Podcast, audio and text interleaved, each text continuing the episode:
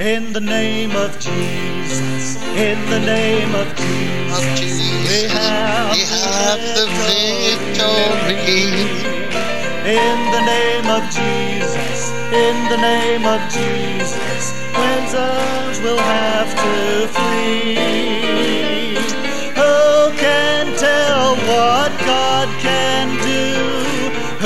Can tell of His love for you? In the name of Jesus. Whoop! I Hallelujah. interrupted the song with my equipment here. Hold on a minute. Thank you. Give me just a second. he Um, plays the piano like my father, that chap. really? Yeah, he played the piano just like that my father did every Sunday. I'm going to start it from the beginning here. Stand by. Amen. In the name of Jesus. Here we go. God, in the name of Jesus. In the name of Jesus, in the name of Jesus, we have the victory. In the name of Jesus, in the name of Jesus, wizards will have to flee. Who can tell what God can of His love for you? In the name of Jesus, Jesus, we have the victory. In the name of Jesus, in the name of Jesus, we have the victory.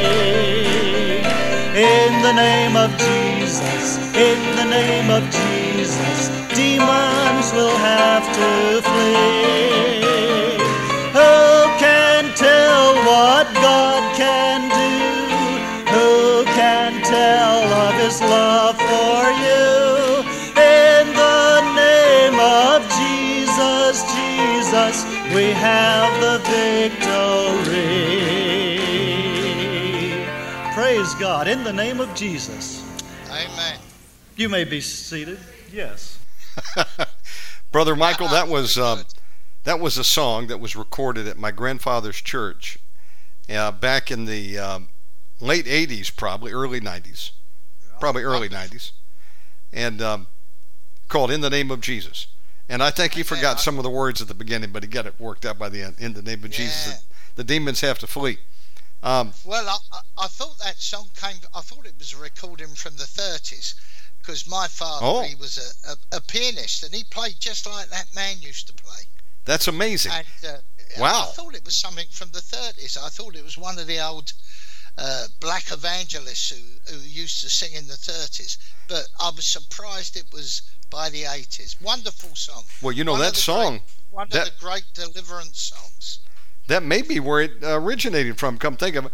Um, growing up in the Church of God that I did, my grandfathers were both pastors, and um, in the 70s and 80s, I went to church up until about the mid 90s, and um, we were still using the old hymnal books, Amen. and they were a brown or a green cover book, and you know the old songs, been sung for Yes, over yes. hundred years, and that's all I know. The old rugged cross. There's power in the blood.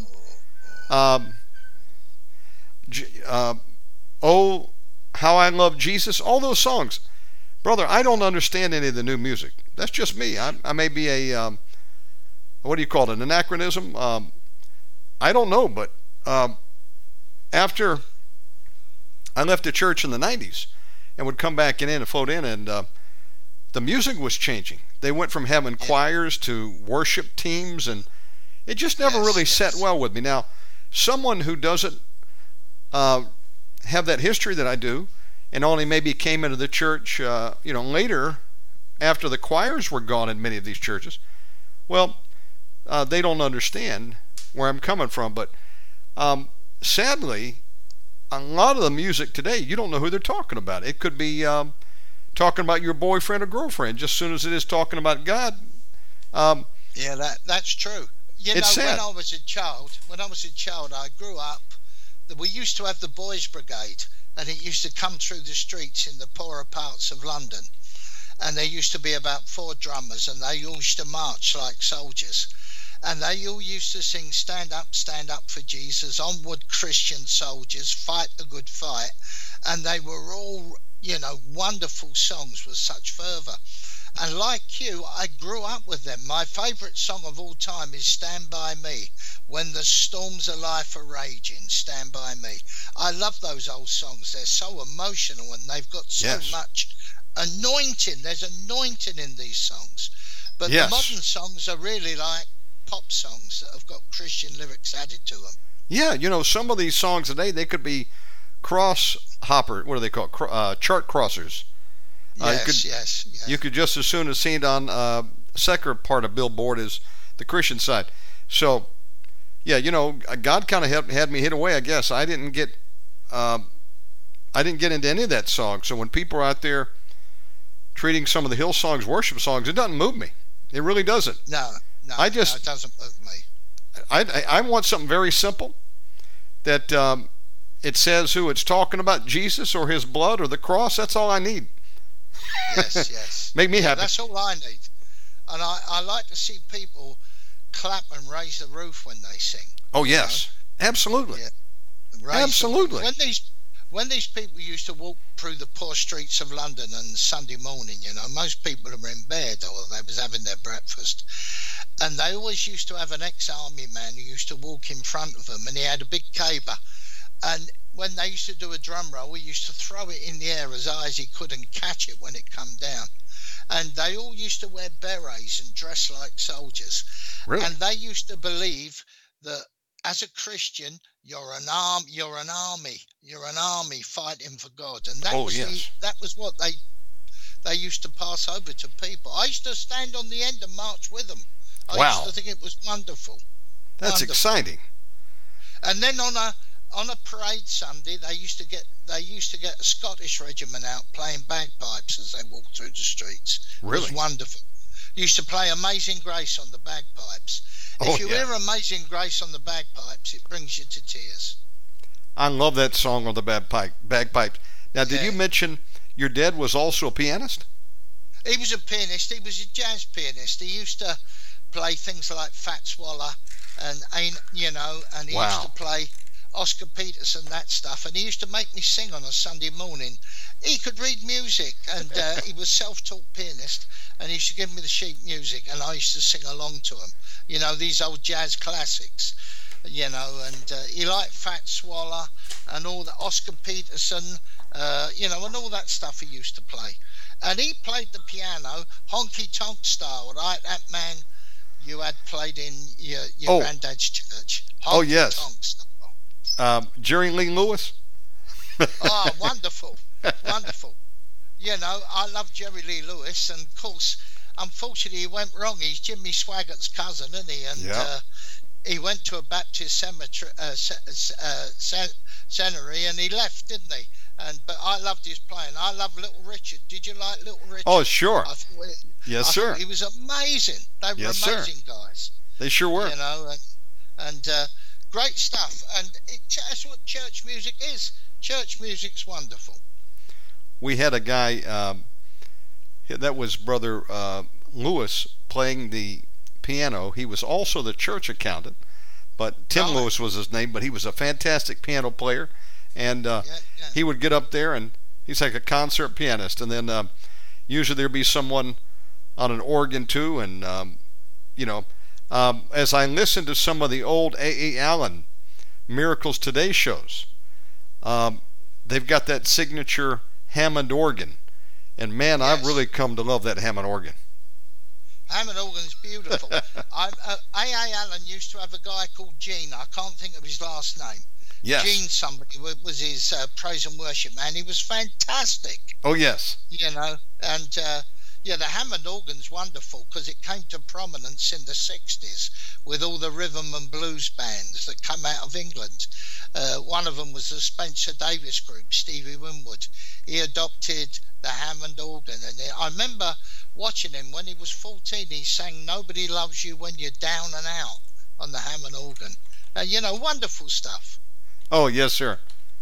Folks, uh, welcome aboard. We're excited to be here today with Pastor Michael Cummins. He's coming all the way from England, and uh, this is a live program. Today is uh, Wednesday, February. Wait a minute. Are we already in February? Yes, we are. I just had a uh, a brain burp. We're already in February. Where's the year going, Brother Michael? Well, I don't know. I don't know where it's going. It's going too quickly for me. I did a When double take. 70 when you're 71, it goes too quickly, the days. I thought we were in January. No, we're in February. Excuse me, February February, 22nd, yeah. 2023. Good grief. Um, well, here we are. We're excited to be here, though, with Michael. And, Brother Michael, would you like to open us up in prayer? Certainly. Dear Lord God, we pray for everyone listening to this program today. And Lord, if they're being attacked, if they're being harassed and tormented by demons, we pray, Lord, that you will fit them with the whole armor of God today. We pray that they will take their stand against the evil one today with me as we all take our stand against him. And we pray by the end of this program that the captives will be released, the chains will be broken, and they will be set free and restored in the name of Jesus Christ our Lord. Amen. I say amen to that. My friend, always an honor to be here with you, and you got all the time you want. The mic is yours. Take your time. Thank you so much. Hello to everyone. God bless you all.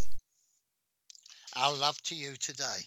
What we're going to talk about today, we're going to talk about a various number of subjects. I doubt very much if we'll fill it, finish it all today, so we'll do another program.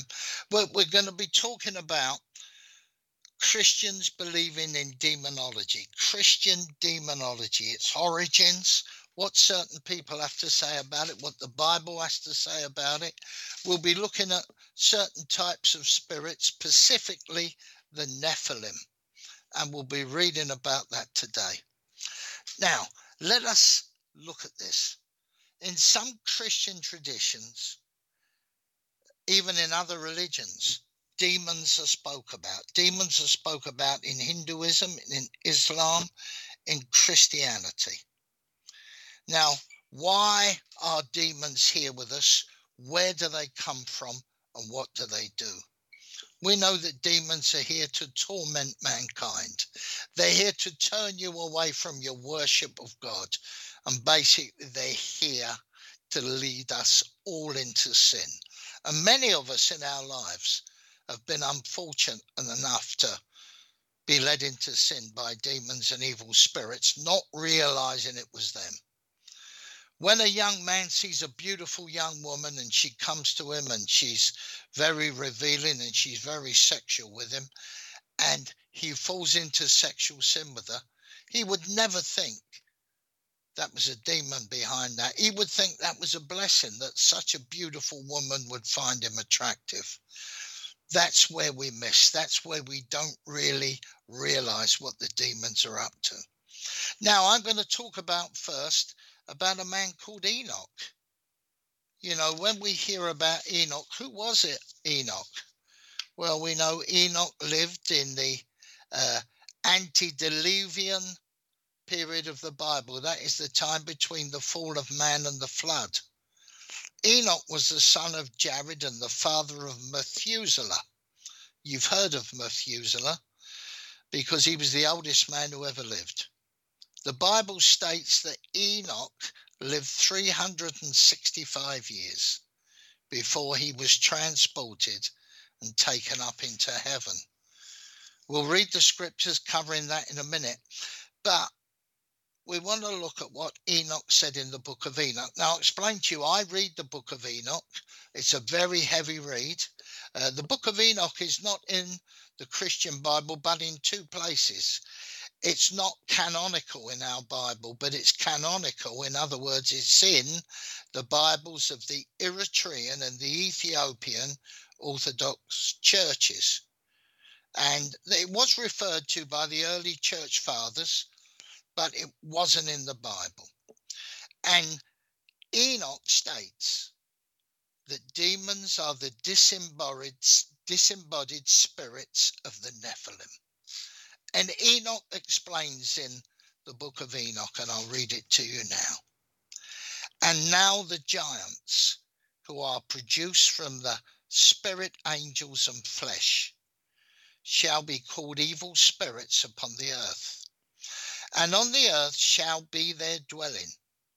Evil spirits have proceeded from their bodies because they are born from men and from the holy watchers is their beginning and primal origin. They shall be evil spirits on earth, and evil spirits shall they be called. As for the spirits of heaven, in heaven shall be their dwelling. But as for the spirits on the earth, which were born upon the earth, on the earth shall be their dwelling. And the spirits of the giants afflict, oppress, destroy, attack, do battle, and work destruction on the earth and cause trouble. They take no food, but nevertheless hunger and thirst and cause offences. And these spirits shall rise up against the children of men and against the women, because they have proceeded from them from the days of the slaughter and destruction and the death of the giants, from the souls of whose flesh the spirits, having gone forth, shall destroy without occurring judgment. Hallelujah. So, what Enoch is talking about, he's talking about that the demons, what we call demons, are disembodied spirits of the Nephilim. Now, we will speak about the Nephilim in the book of Genesis in a minute. But how many of those spirits came down from heaven? We know there was a war in heaven in the book of Revelation, and Michael and his angels fought, and the devil and his angels fought. And they found their place in heaven no longer, and they was cast to the earth. In 1467, a man called Alfonso de Spina, he worked out that the number of the demons or the number of the angels that was cast to the earth, and remember that was a third of all the angels that God created, was the number of 133 million. 316,666. This idea is one third of the angels. So that means God created approximately 400 million angels if 133 million fell to the earth. The idea was that a third of the angels turned into demons, and he used the book of Revelation, Revelation 12 3 9, as his way of calculating it. Now, Alfonso de Spina was a Spanish Franciscan Catholic preacher and a writer. Hallelujah. Now, he put 666 on the end of the demons because he was influenced by the Spirit of God. Now, let's have a look at the Nephilim. Let's get our Bibles out today and let's have a look what the Bible says about the Nephilim. This is an interesting subject and it's something that we must learn. I have to tell you that uh, having read many books about demons and their origins and where they come from, I myself, and I don't expect you to agree with me, I just put the subject before you and you decide what you think is right and wrong. I think that Enoch is correct. We must always remember that Enoch was transported up to God, he was translated up to God, and he is with the Lord, and he will come again in the end times, I believe, as one as the two witnesses. Let's turn to Genesis 6 and we'll read verses 2 to 6. And it said that the sons of God saw the daughters of men that they were fair, and they took them wives of all which they chose. And the Lord said, My spirit shall not always strive with men, for that he also is flesh, yet his days shall be a hundred and twenty years. There were giants in the earth in those days and also after that, when the sons of God came in unto the daughters of men, and they bore children to them. the same became mighty men, who were of old, men of renown. And God saw that the wickedness of men was great in the earth, and that every imagination of the thoughts of his heart was only evil continually. And it repented the Lord that he had made man on the earth, and it grieved him at his heart.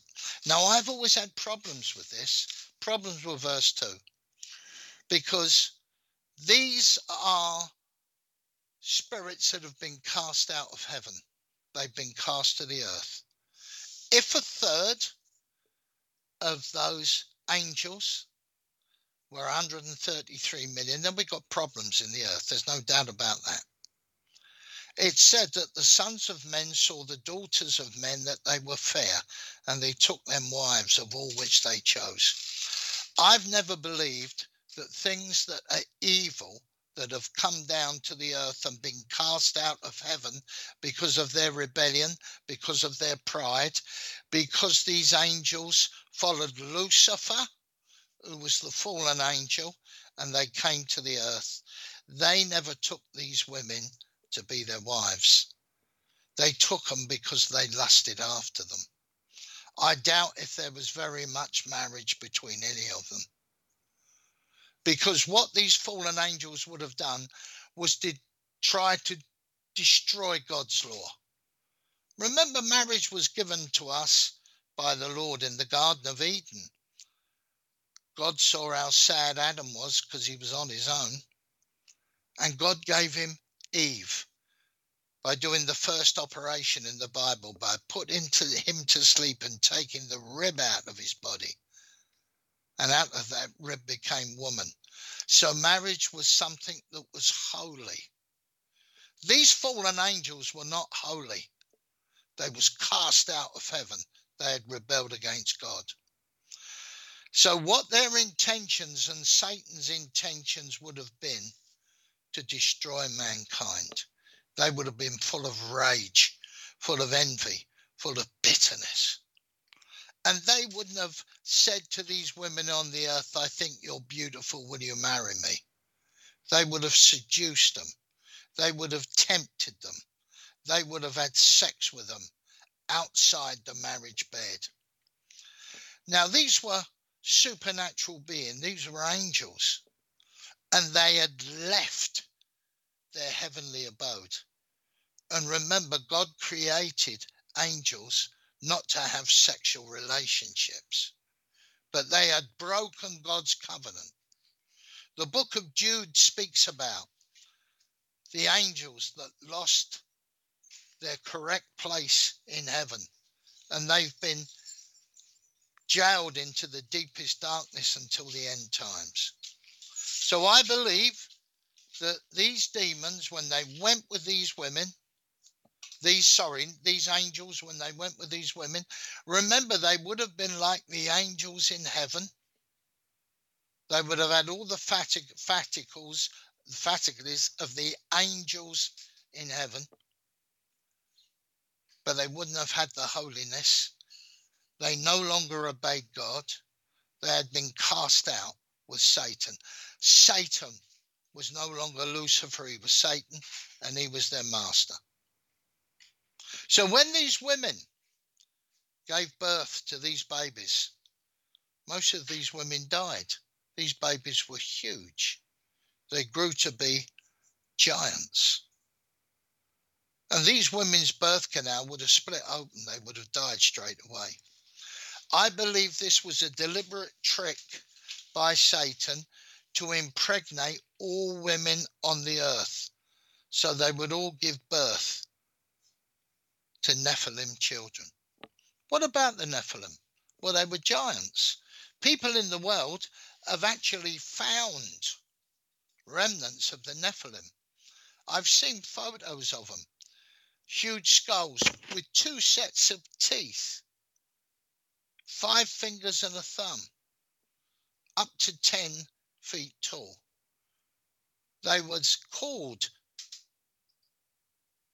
men of renown. They was extremely strong. There's some Red Indian uh, doctrine that has come out of the Red Indian people. And they even have written about giants in North America in their old days.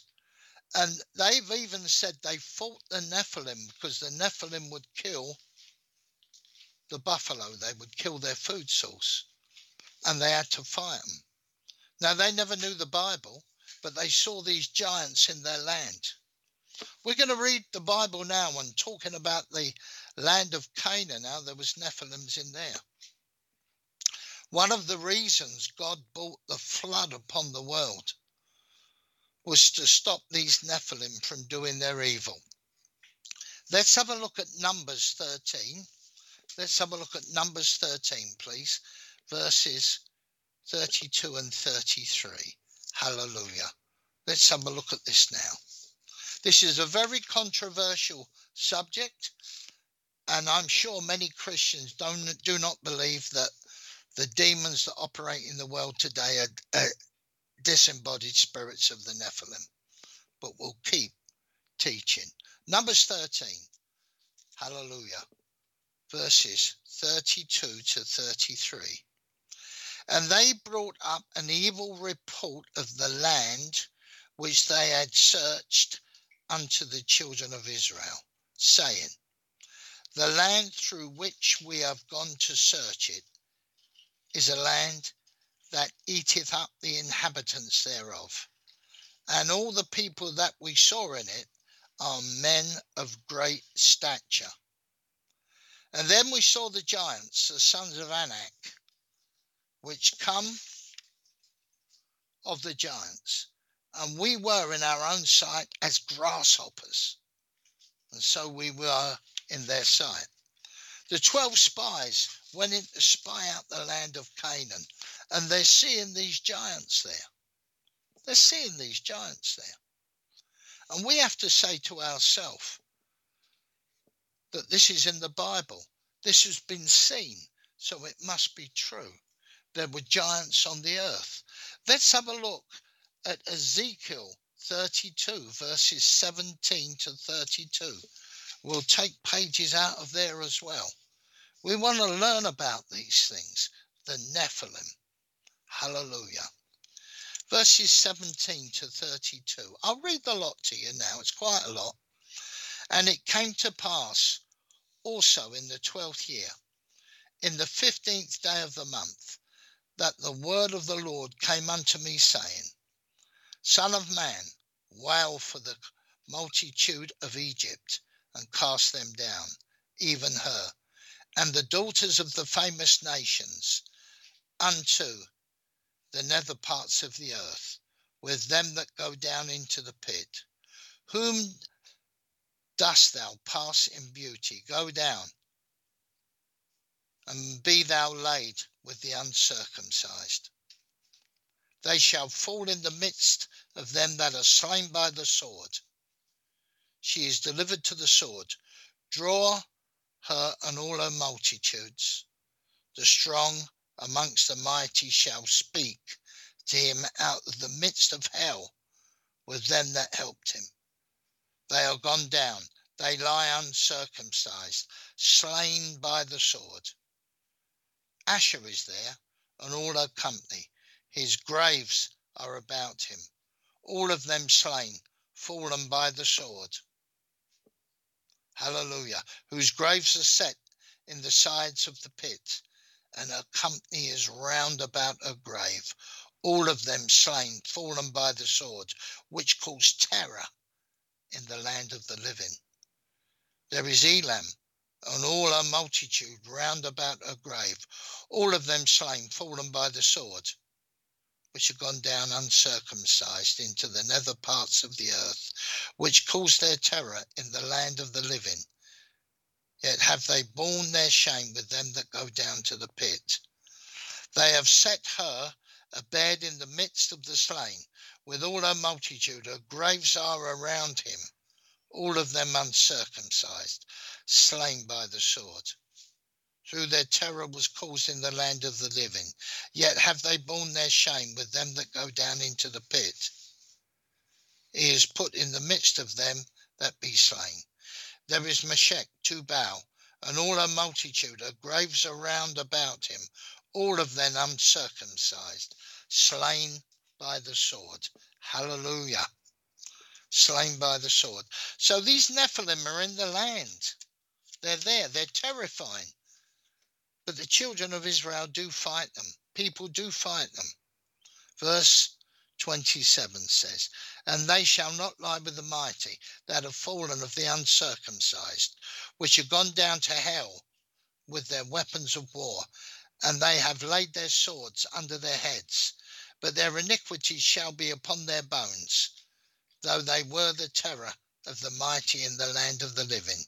Yea, they shall not, they thou shalt be broken in the midst of the uncircumcised, and shall lie with them that are slain with the sword.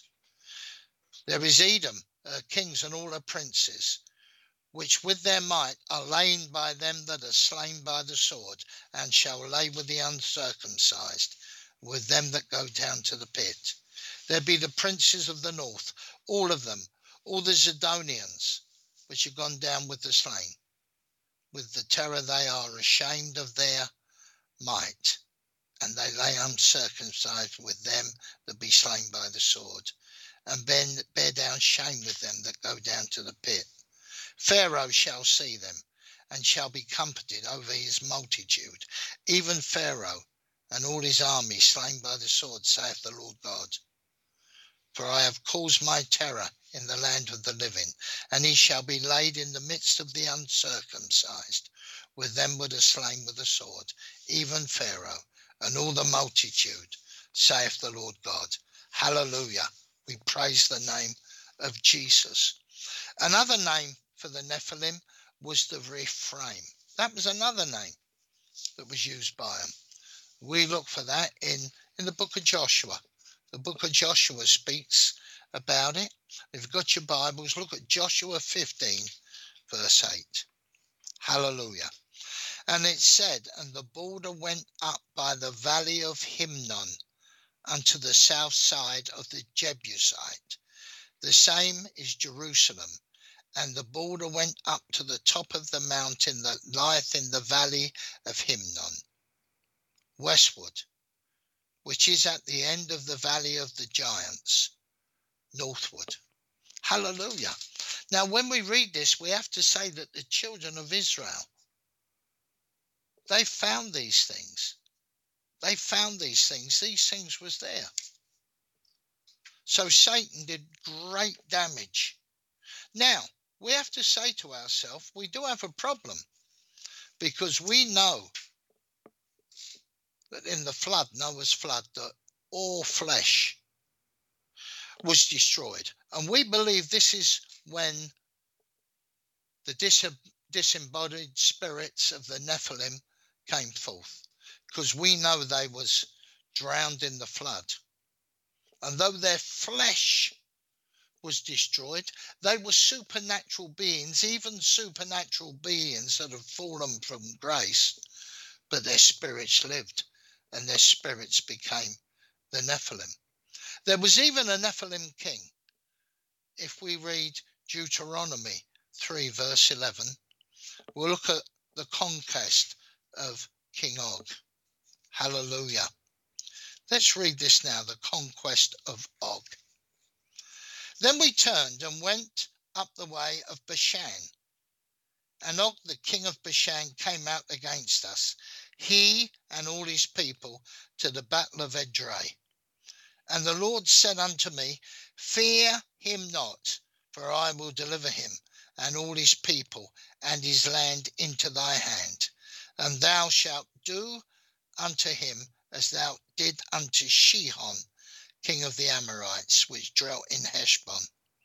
So the Lord our God delivered into our hands Og, also the king of Bashan, and all his people, and we smote him unto none was left for him remaining. Hallelujah. Now, it says, let's go down to verse 11. For only Og, king of Bashan, remained of the remnant of the giants. Behold, his bedstead was a bedstead of iron. It is not in Rabbath, of the children of Ammon. Nine cubits was the length thereof, and four cubits the breadth of it, after the cubit of a man. Hallelujah. So Gog was a king, King Og, the king of Bashan. And the children of Israel had to take him out. Had to take him out. There was other giants called Anak. And they were descended from Arba. Arba, he dwelt in the south of Palestine near Hebron. Now I truly believe that it was Satan's intention to impregnate as many women he could, hopefully all the women of the earth, that they may become Nephilim. And certainly in the land of Canaan, there that's what they were doing. That's what they were doing.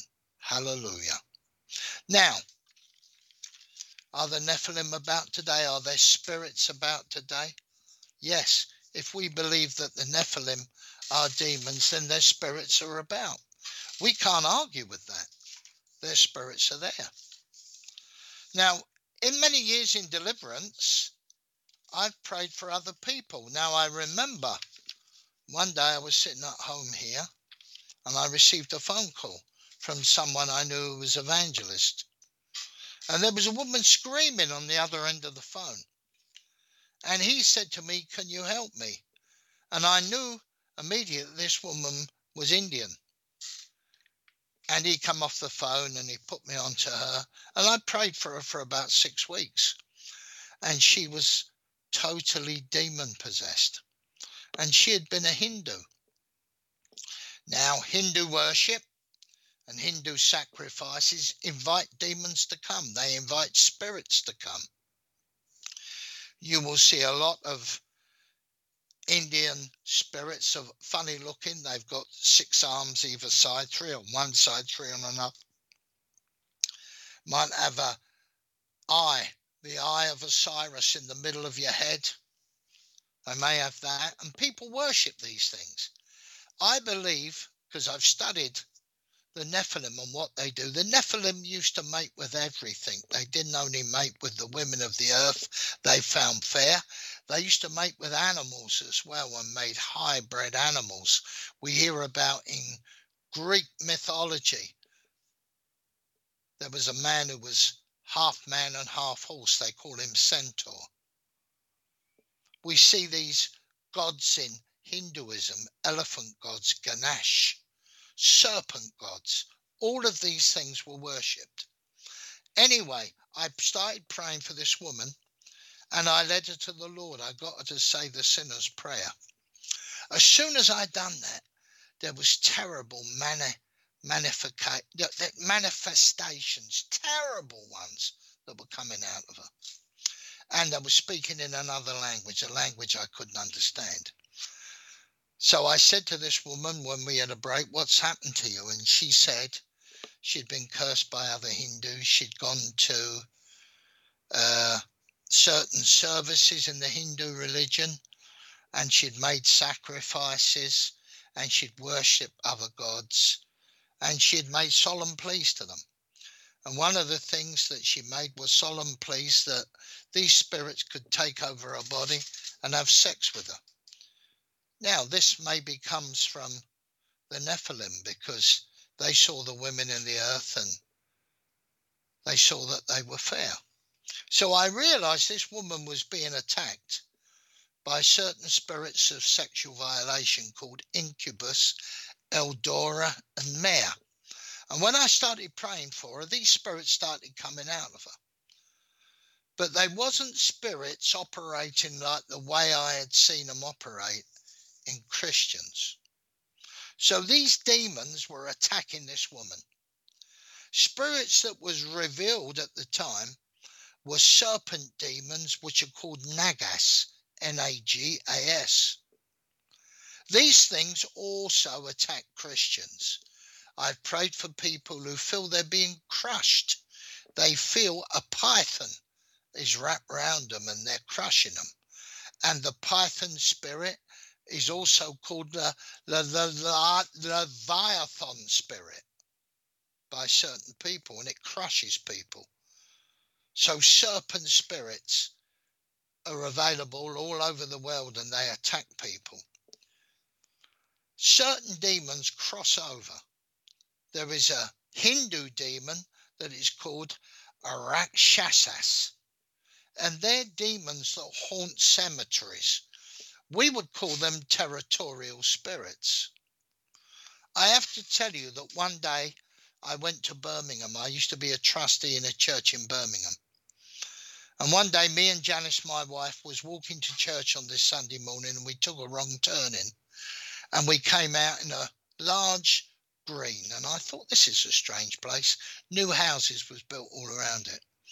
We looked at the plaque that was on the railings outside this green, and this was a communal basically burial ground for people that used to be mad. There was a mental asylum that had been built on this place that had been pulled down now, and there's 1,200 bodies buried under underneath. And there was only the names of six because these people were mentally ill. And in England at that time, the treatment of those who were mentally ill was appalling. And they was all buried there. I walked around the ground and found witchcraft paraphernalia around the ground, and I realised people had been holding black masses there. Now, people had been frightened who lived in the area. Some American missionaries came and they were going to bless this place, but they wouldn't set foot on it. They became very, very frightened. And I went down there the next weekend on the Saturday evening, I went down there at 12 midnight on my own. I asked for people to come with the church with me, but they all backed out. And I went down there on my own and I realized that demons were everywhere in this place. And I exorcised it with the word of God and with praying. And the next day, when I went down there, the place was completely clear. As I sat down on the grass, a dove flew over me. And I realized the Holy Spirit was there. So there are crossover demons. In the Hindu religion, demons that haunt cemeteries and haunt places are called pishakas. Pishakas. Now, you know demons that haunt places. If you watch the TV and you see some of these programs, these haunted programs from America and some from England, you will find disused prisons, disused hospitals, disused mental asylums are full of demons. When they play voice recorders there, they pick up the voice of these things that are speaking. Now, the only thing that bothers me about these places, they never use the word of God when they go in there. They always use shamans and mediums, you know, to give them information. And we should never do that sort of thing. These things are totally opposed to us, they're totally opposed to Jesus, and they're totally opposed to God. In prisons and in hospitals and mental asylums, these people, people have suffered there, people have died there. There's spirits trapped there. I've seen films of these things and dark shadows have come out. I've seen a home in England, a home in England that had a Muslim couple living there. And there was a spirit there that attached itself to this Muslim woman. And it terrified her and her husband so bad they left the home. And an Englishman went in there to find what was happening. As he walked in, it showed a shadow man walking at the top of the stairs. And he went in to confront it and he said that he could feel it pressing down on every bone. He found it difficult to breathe. Breathe. He had a terrible headache. These things are real, and this is what these things do.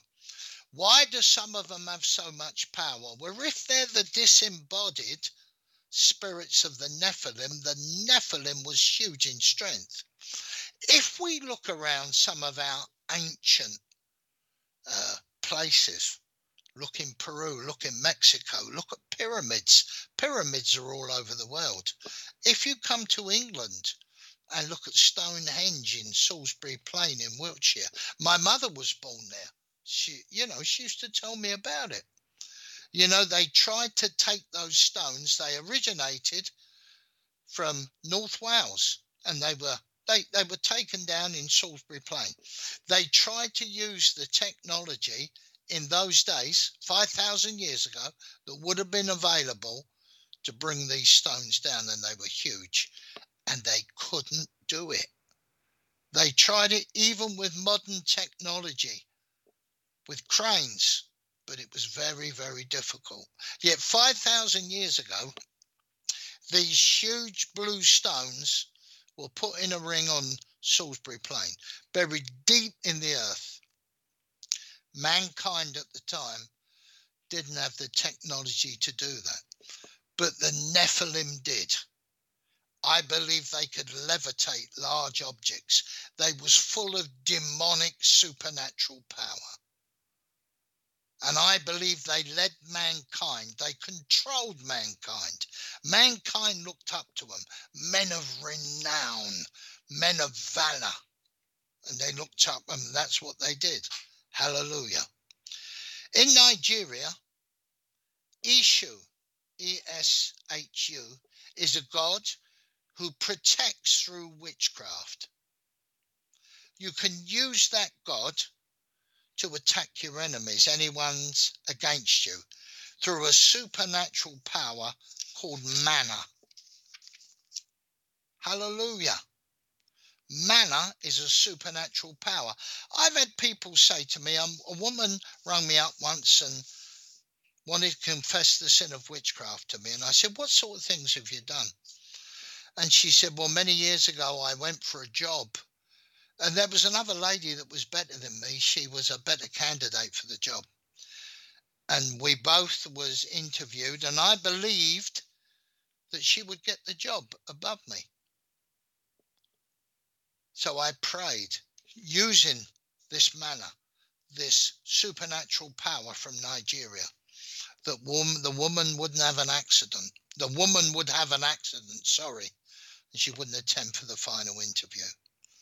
And when this woman came for her final interview, she got on a bus, tripped and broke her leg. And the woman said she prayed for that. I remember a woman many years ago, uh, she said to me that she had gynecological problems. Now, I'd always be very careful praying for someone with gynecological problems. I would nearly always take a woman or my wife with me. And I went to see this woman and she said, Would you help me? I said, Why have you rung me up? Are you a Christian? She said, No. So I said, Well, where have you been going for help? She said, I've been going to the witch doctor. And he had been making up potions and lotions. And I said, Oh, dear, dear, dear. You, look, I said, I can't help you. You've got to turn to Jesus. You've got to repent this stuff. And she did do. She repented it.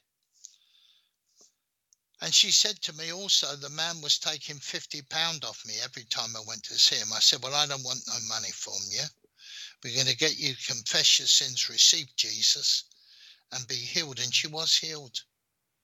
She was healed. The problems stopped. One more testimony. A lady rang me up one day and said to me she had the issue of blood and she'd been bleeding for months. She was living in Canada and she had a home in Manchester in England. And she said, Would I pray for her? And I said, Yeah, I'll pray for you. I believe she was demon possessed. All of a sudden, she said to me, You're not of this world. And I said, What do you mean by that? She said, I'm being told you're an angel. You're not of this world. I don't want you to pray for me. So I said, That's up to you. I said, But I have to tell you, I'm flesh and blood like you. All right, pray for me. And I prayed for her. A few weeks later, I contacted her to see how she was, and she rebuked me. She said, Your prayers are useless. I knew I shouldn't have allowed you to pray for me.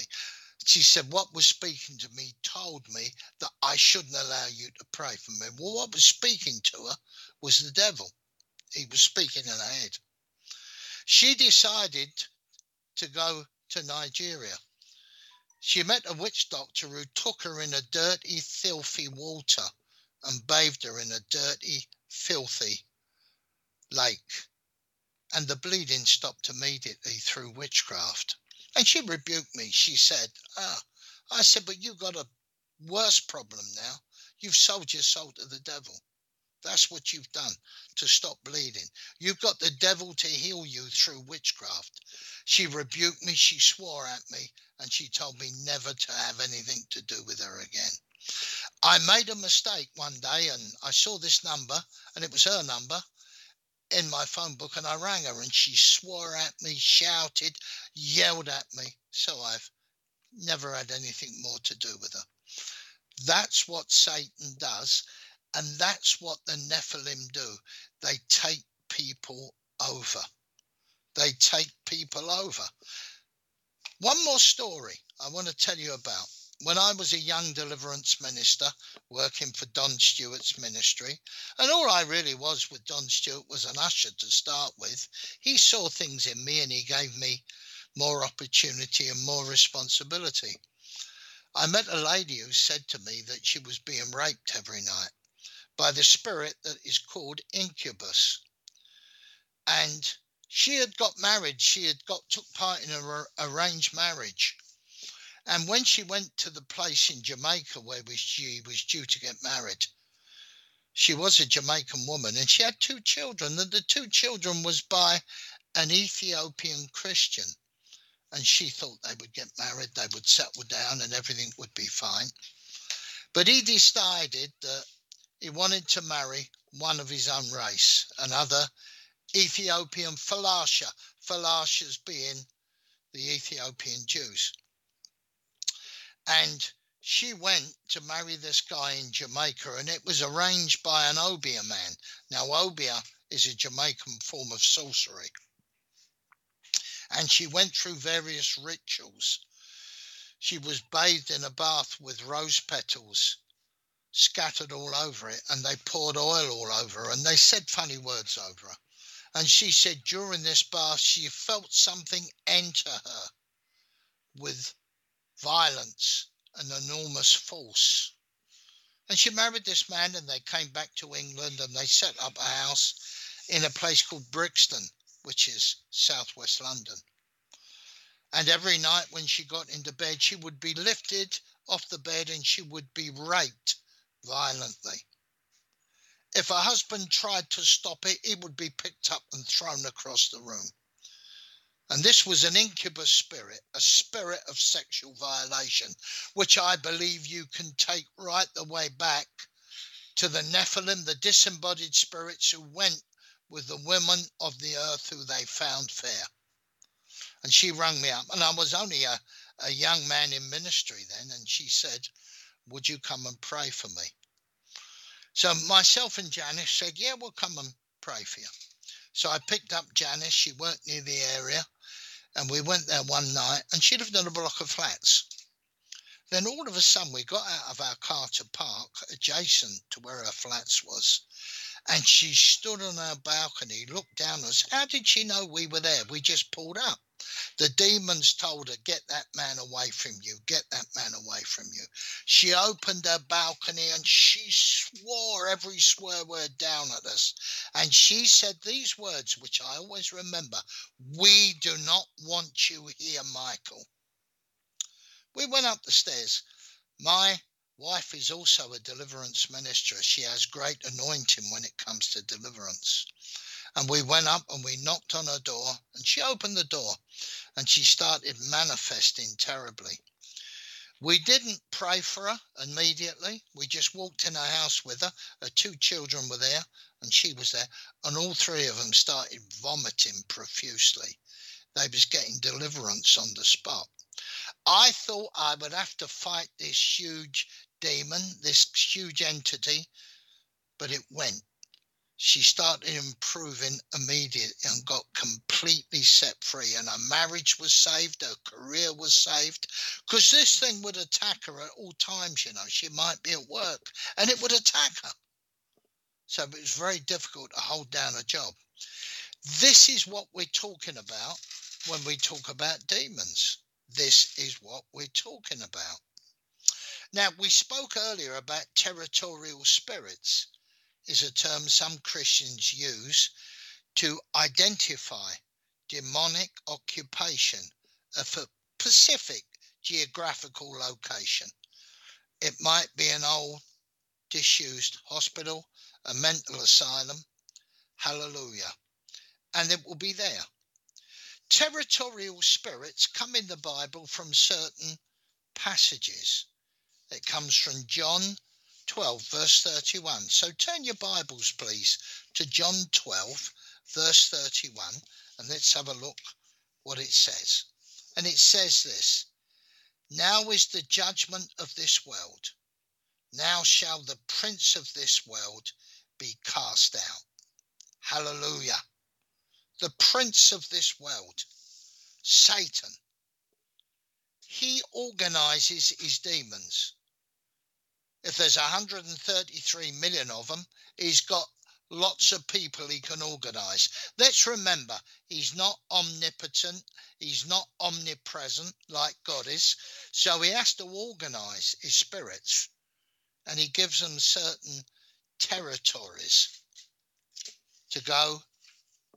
And if you like the word haunt, I don't like the word haunt. Jesus spoke before he was crucified in John 14, verse 30. Hereafter I will not talk much with you, for the prince of this world cometh and have nothing in me. Remember when Jesus was tempted on the Mount of Temptation? The devil did to Jesus what he does to us. He tempts us he makes us idolaters. He offers us favours. I was praying for a man in Scotland once, and this man, the demon, before the demon came out, he spoke to me. And he turned around and said, Michael, tell me what you want. I'll give you everything you need. I'll give you power. I'll give you money. Anything you want. Just tell me. All I ask of you is you stop doing this work. Stop doing this work. Hallelujah.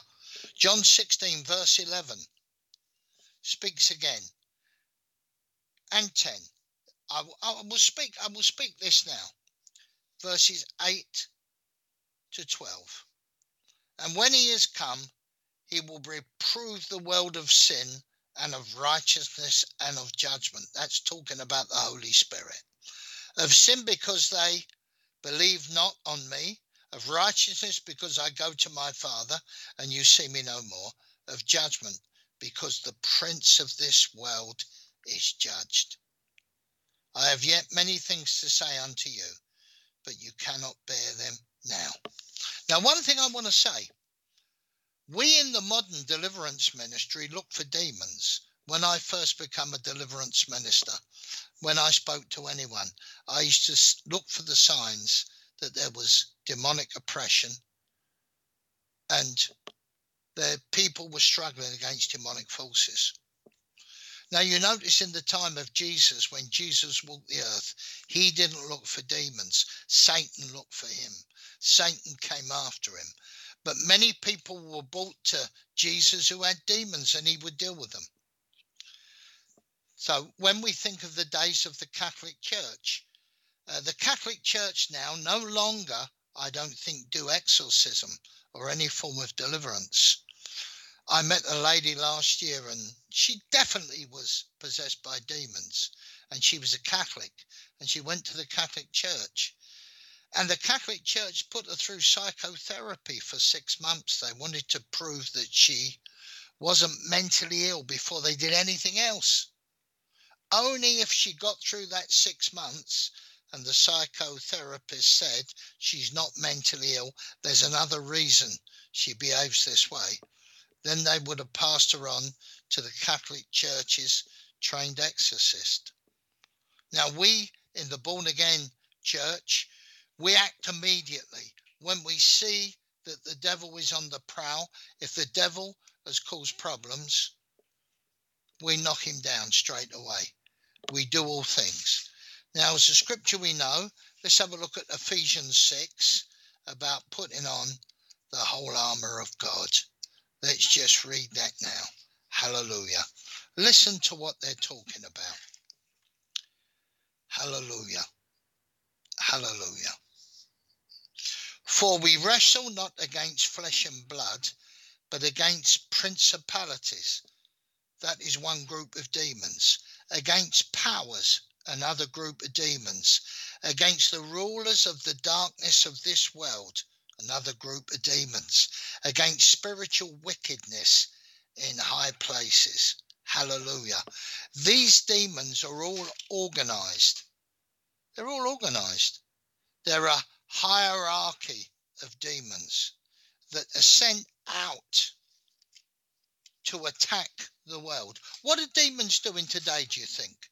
I think demons are probably speaking to Vladimir Putin today and they're saying, Go on, Vladimir. The Americans are causing this war in the Ukraine. He thinks the Americans and the West are behind the war in the Ukraine. Give them the big one. Go on. Send the nuclear send the nuclear over to attack them. I believe that's in his mind all the day. But why he doesn't do it? Because one of the gifts of the Holy Spirit is the restrainer. And the Holy Spirit is restraining him. He is stopping him for firing his nuclear weapons. That's what Satan's doing today. He would love to destroy the world because Satan thinks if he causes enough trouble when he destroys mankind, he can stop Jesus coming back. Satan is a joker. Satan. I, you know, I have dreams, many, many dreams. Some of the dreams are frightening. And a couple of weeks ago, I went to sleep and I saw this vision, this dream, that the skies were black and there was many black birds flying, flying in formation like fighter jets flying. There was thousands and thousands of them flying across the earth. Another time, I had a vision of demons entering the earth, and it was like the game of Pac-Man. There was lines upon lines upon lines of them, and they was all coming into the earth. And every now and again, a light would go up from the earth and hit one of these pack men and knock him over. And I realized that the lights was the prayers of the righteous, those who engage in spirit, spiritual warfare. But there wasn't enough lights going up to stop the demons attacking. Just a few of them were stopped. Most of them got into the earth, and in their hands they had bowls. In the bowls there was sex, there was drugs, there was alcohol, there was terrorism, there was disease, and they was bringing all these things to the earth.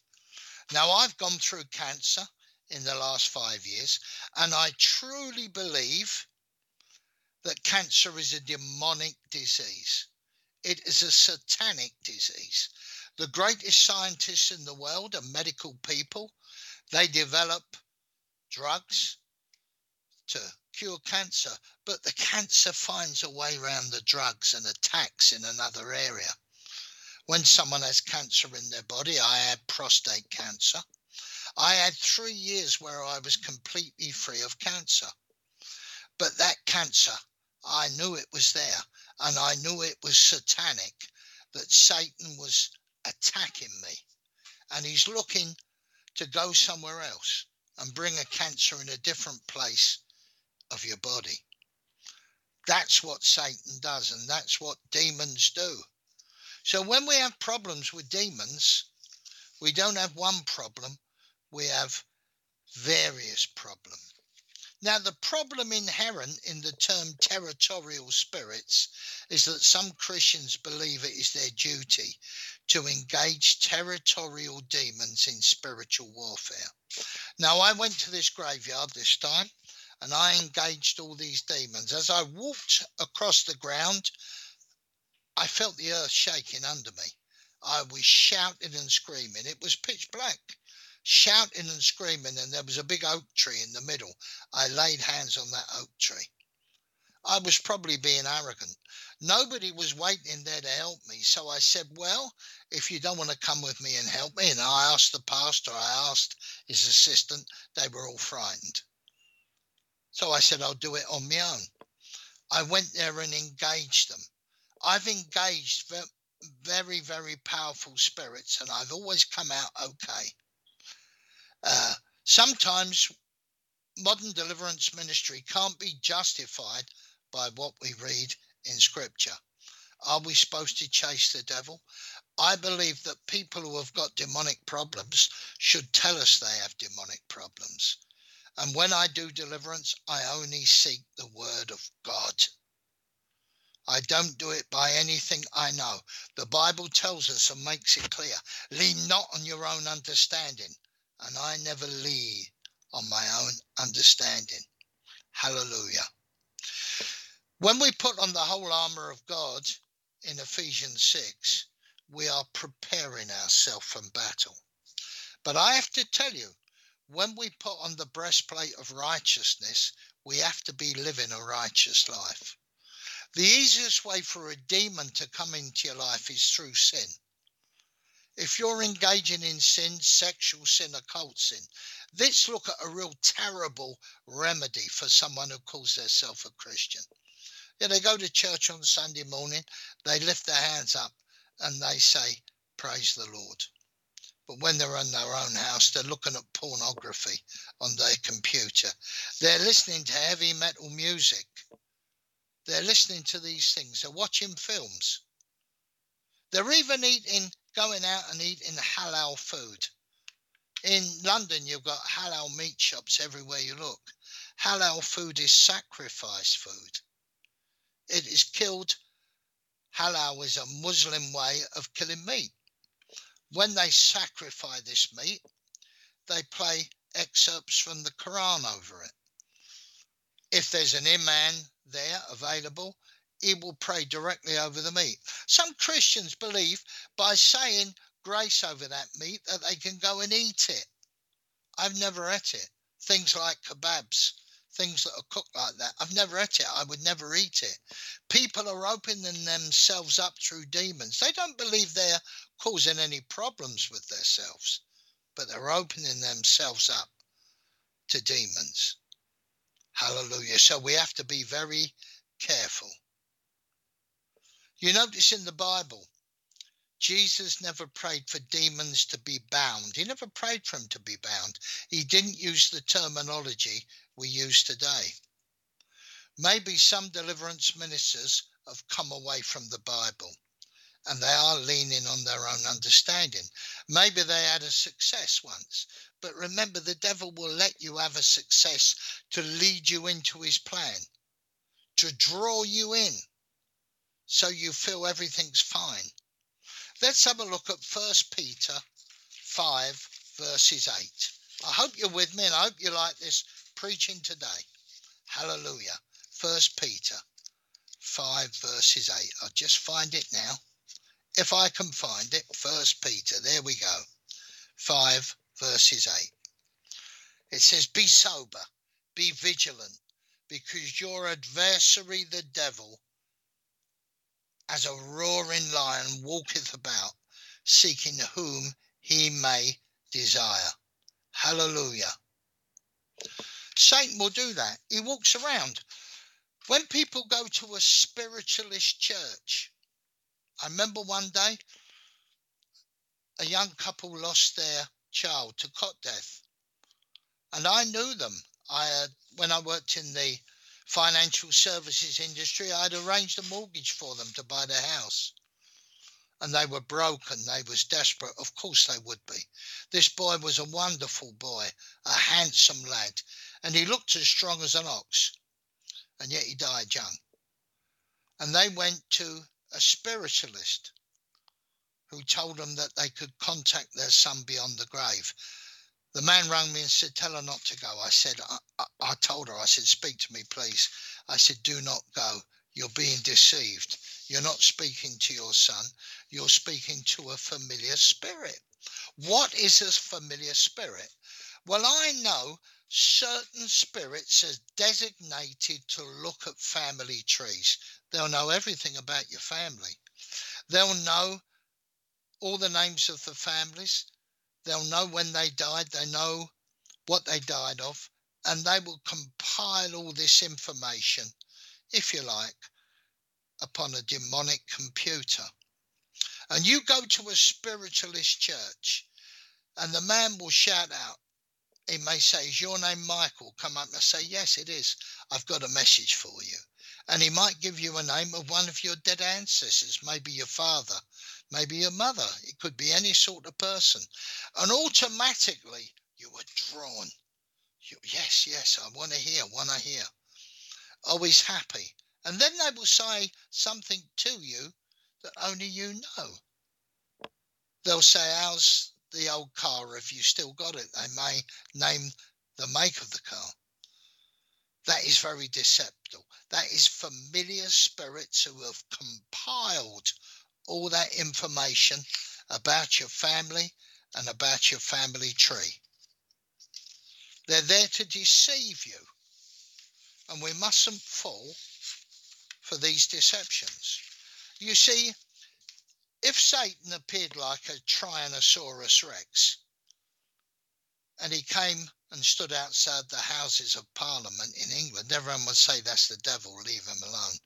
If he's if he is depicted as a dragon breathing fire, everyone will know what he is.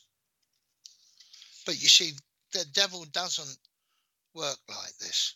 Doesn't work like this at all. Now, I want to give you the names of some of these sexual demons, these demons that sexually violate. Because all over the world, thousands of women, even men, are being tormented by these spirits. One night I went to a church in East London and we had a very successful deliverance service there, myself and Janice, my wife.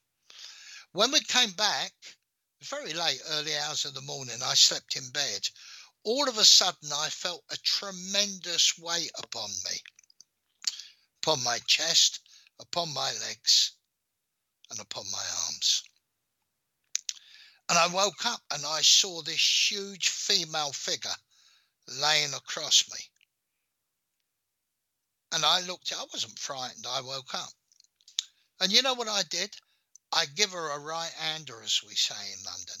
I punched my fist into this thing as hard as I could, and she went immediately, and I never saw her again. Now, she is, in folklore, called a succubus a female demon thought to have sexual intercourse with sleeping men.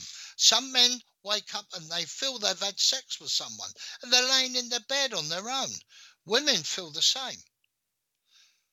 An incubus is a spirit or demon. It lies with sleeping persons, especially demons, whom it is thought to have sexual intercourse with. An incubi is a demonic sexual attack on females. An incubus and succubus are drawn towards you if you are engaging in sexual sins. If you're having sex outside the marriage bed, if you're having an affair, if you're committing adultery, I believe that you will be attacked by these types of demons causes of lust, people watching pornography. It might be inherited curses from people who have been born out of wedlock. A succubi, a demonic sexual attack on men caused by the same sort of spirit. Now, many people all over the world are suffering for these things. I've dealt with hundreds of cases, and one thing I will tell you spiritual warfare shall stop it. If someone is engaging in sexual behavior, I spoke to a woman lately in Scotland, and she had committed adultery. She had cheated on her husband. She went to a very strict church that didn't believe in deliverance. And her husband was keeping a tight rein on her all the time. She was manifesting very bad. He didn't believe she had demons, but you see, our sexual sin, adultery, had drawn this demon towards her. Hallelujah. I know that countless women are being abused in their sleep every night, and many men are being abused. Other names of these spirits of sexual violation are Eldora and Mare. Hallelujah. In every deliverance situation of this nature, one thing is required total honesty. If you're in the deliverance ministry and you go to see someone, people have to tell you the truth. Because if you believe you're going to be delivered and you tell lies to the deliverance minister or the pastor, you won't get delivered.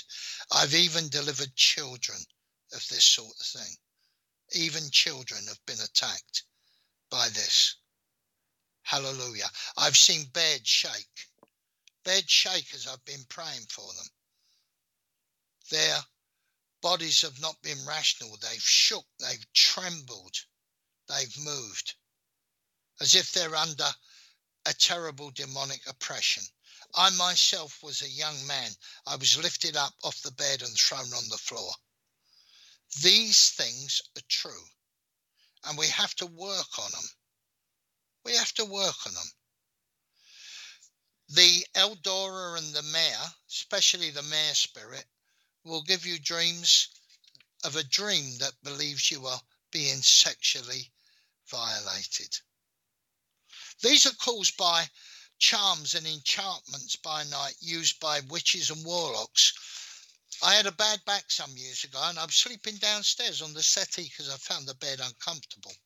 And it was about two o'clock in the morning and floated through my back door came demons. They came through and approached me. And I had to stand up and do spiritual warfare against them.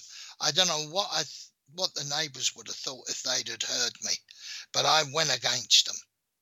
Went against them and they left. And they were truly demons. Earlier that day, I'd been praying for two young women who were members of a witch's coven. And I prayed that they be delivered straight away. Hallelujah. I realize that many people tend to think that screaming, yelling, screeching, stomping, and shouting are required to defeat the devil. I've seen deliverance ministers who shout uncontrollably, they lose their voice. They run around stomping. Sometimes crowds who come to deliverance meetings look to see this thing. I remember once when I used to run a Saturday evening deliverance service in North London. A lady came in who I'd never saw before. And I said, Hello there, how can I help you? Is there anything Pacific you need help with? She said, No. I was told that you cast 20 demons out of a woman. I just come to see the spectacle. I asked her to leave the church. I said, We don't want that. We don't want it at all. You don't have to shout and scream at the devil. You have to be sure in your faith. If you're a deliverance minister, you have to be totally, totally, totally surrendered to Jesus Christ, your Lord. When you go into the deliverance field, you're not doing anything. It's Jesus that's doing it all. So shouting is not necessary, but faith is necessary. And you must be conversed with the deliverance scriptures. And it nothing will work unless you're living a holy and consecrated life. If we deliberately or by negligence have allowed sinful strongholds to remain in our lives, if we know we've done something we've never confessed of it, it's doing us danger. Now, I've been told, I was told this morning that when I come on this program, I've got to pray for everyone with cancer. And I'm going to pray for every listener today with cancer because sometimes we create our own problems. Well, we know if we smoke many cigarettes that there's a chance we'll get lung cancer. Certain foods. I was told when I was diagnosed with cancer I couldn't eat processed foods like ham, any food that had been processed. I had to eat natural foods. That's another thing. But I'm going to pray now for everyone who's suffering with cancer anywhere in the world. We're going to stand against it now. We're not going to accept it. And we're not going to become so sad and distressed that we don't pray to God anymore. I believe God wants to hear from us. So I say this now Father God in heaven, Lord Jesus Christ, our Saviour, Holy Spirit, our comforter. We place everyone before the throne of grace now because the Bible says we can come boldly unto the throne of grace to obtain help and mercy in time of need. And we lift all cancer sufferers to you, Lord. And by this, I'm praying for all Christians, all born again believers who have been stricken with cancer. Cancer anywhere in their bodies, Lord. We know these cancers are demonic. And we know that they're brought to people by demonic behavior smoking, drinking, sexual immorality. Any part of our body can be attacked if we haven't repented of the sins.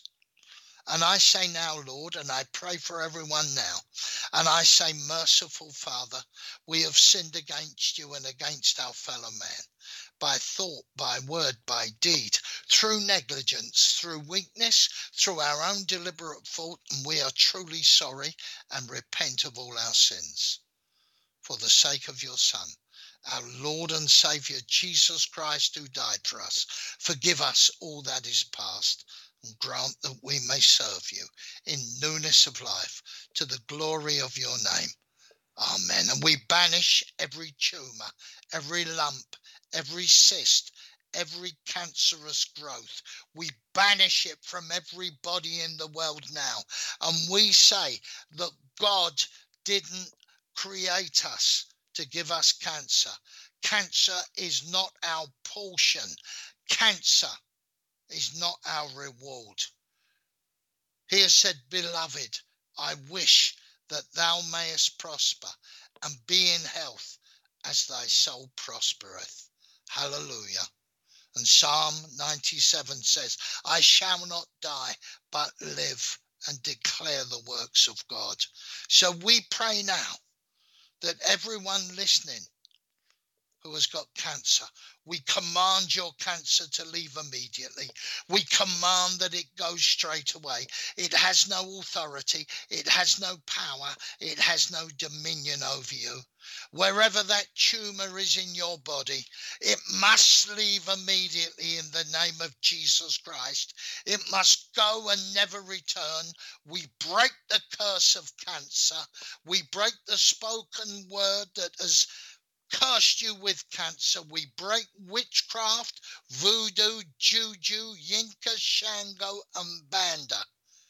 Anyone who has cursed you with sickness like cancer and with cancer, we break those curses now. And we pray now in the blessed name of Jesus Christ our Lord that you will all get a good report the next time you have a blood test or you have an x ray. For Jesus is the God that heals us.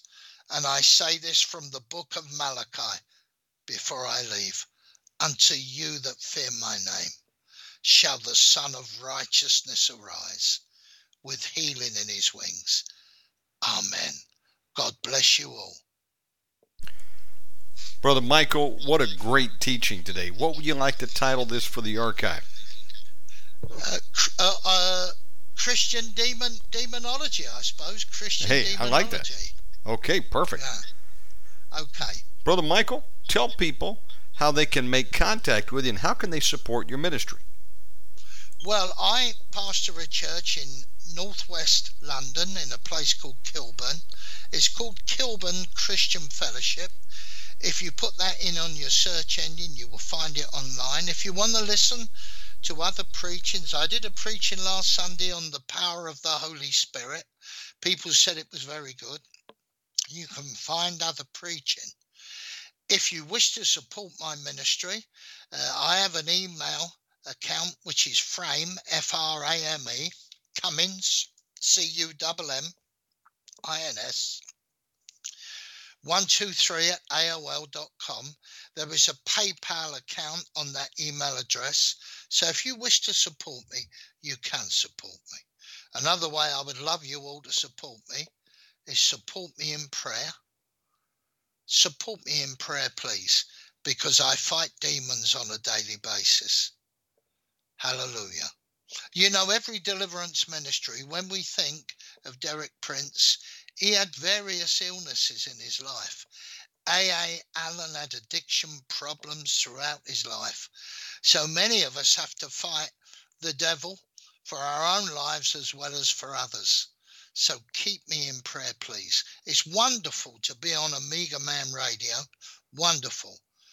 And I will see you soon and I will find another great subject to preach on. I'd like to thank Shannon for giving me this opportunity to come on this wonderful radio station and teach about deliverance.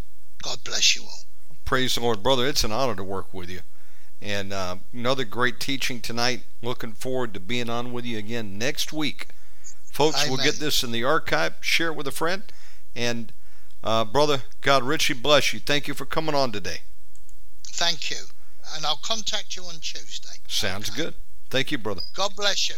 Bye God bless you. Bye bye. And I want to thank Maria and London for connecting us with Brother Michael. What a powerful ministry. Ministry of Deliverance. Folks, I want to thank you for tuning in. Love you all. Uh, that's going to be it for now, but we'll be back tonight, God willing, at 7 o'clock. And tonight we're going to have on um, Benjamin Brook. It's been a while. He'll be back on tonight and several other great programs for you. John Gogan, Joseph Ferrara, Speak My Word. We'll see you later. God bless you all.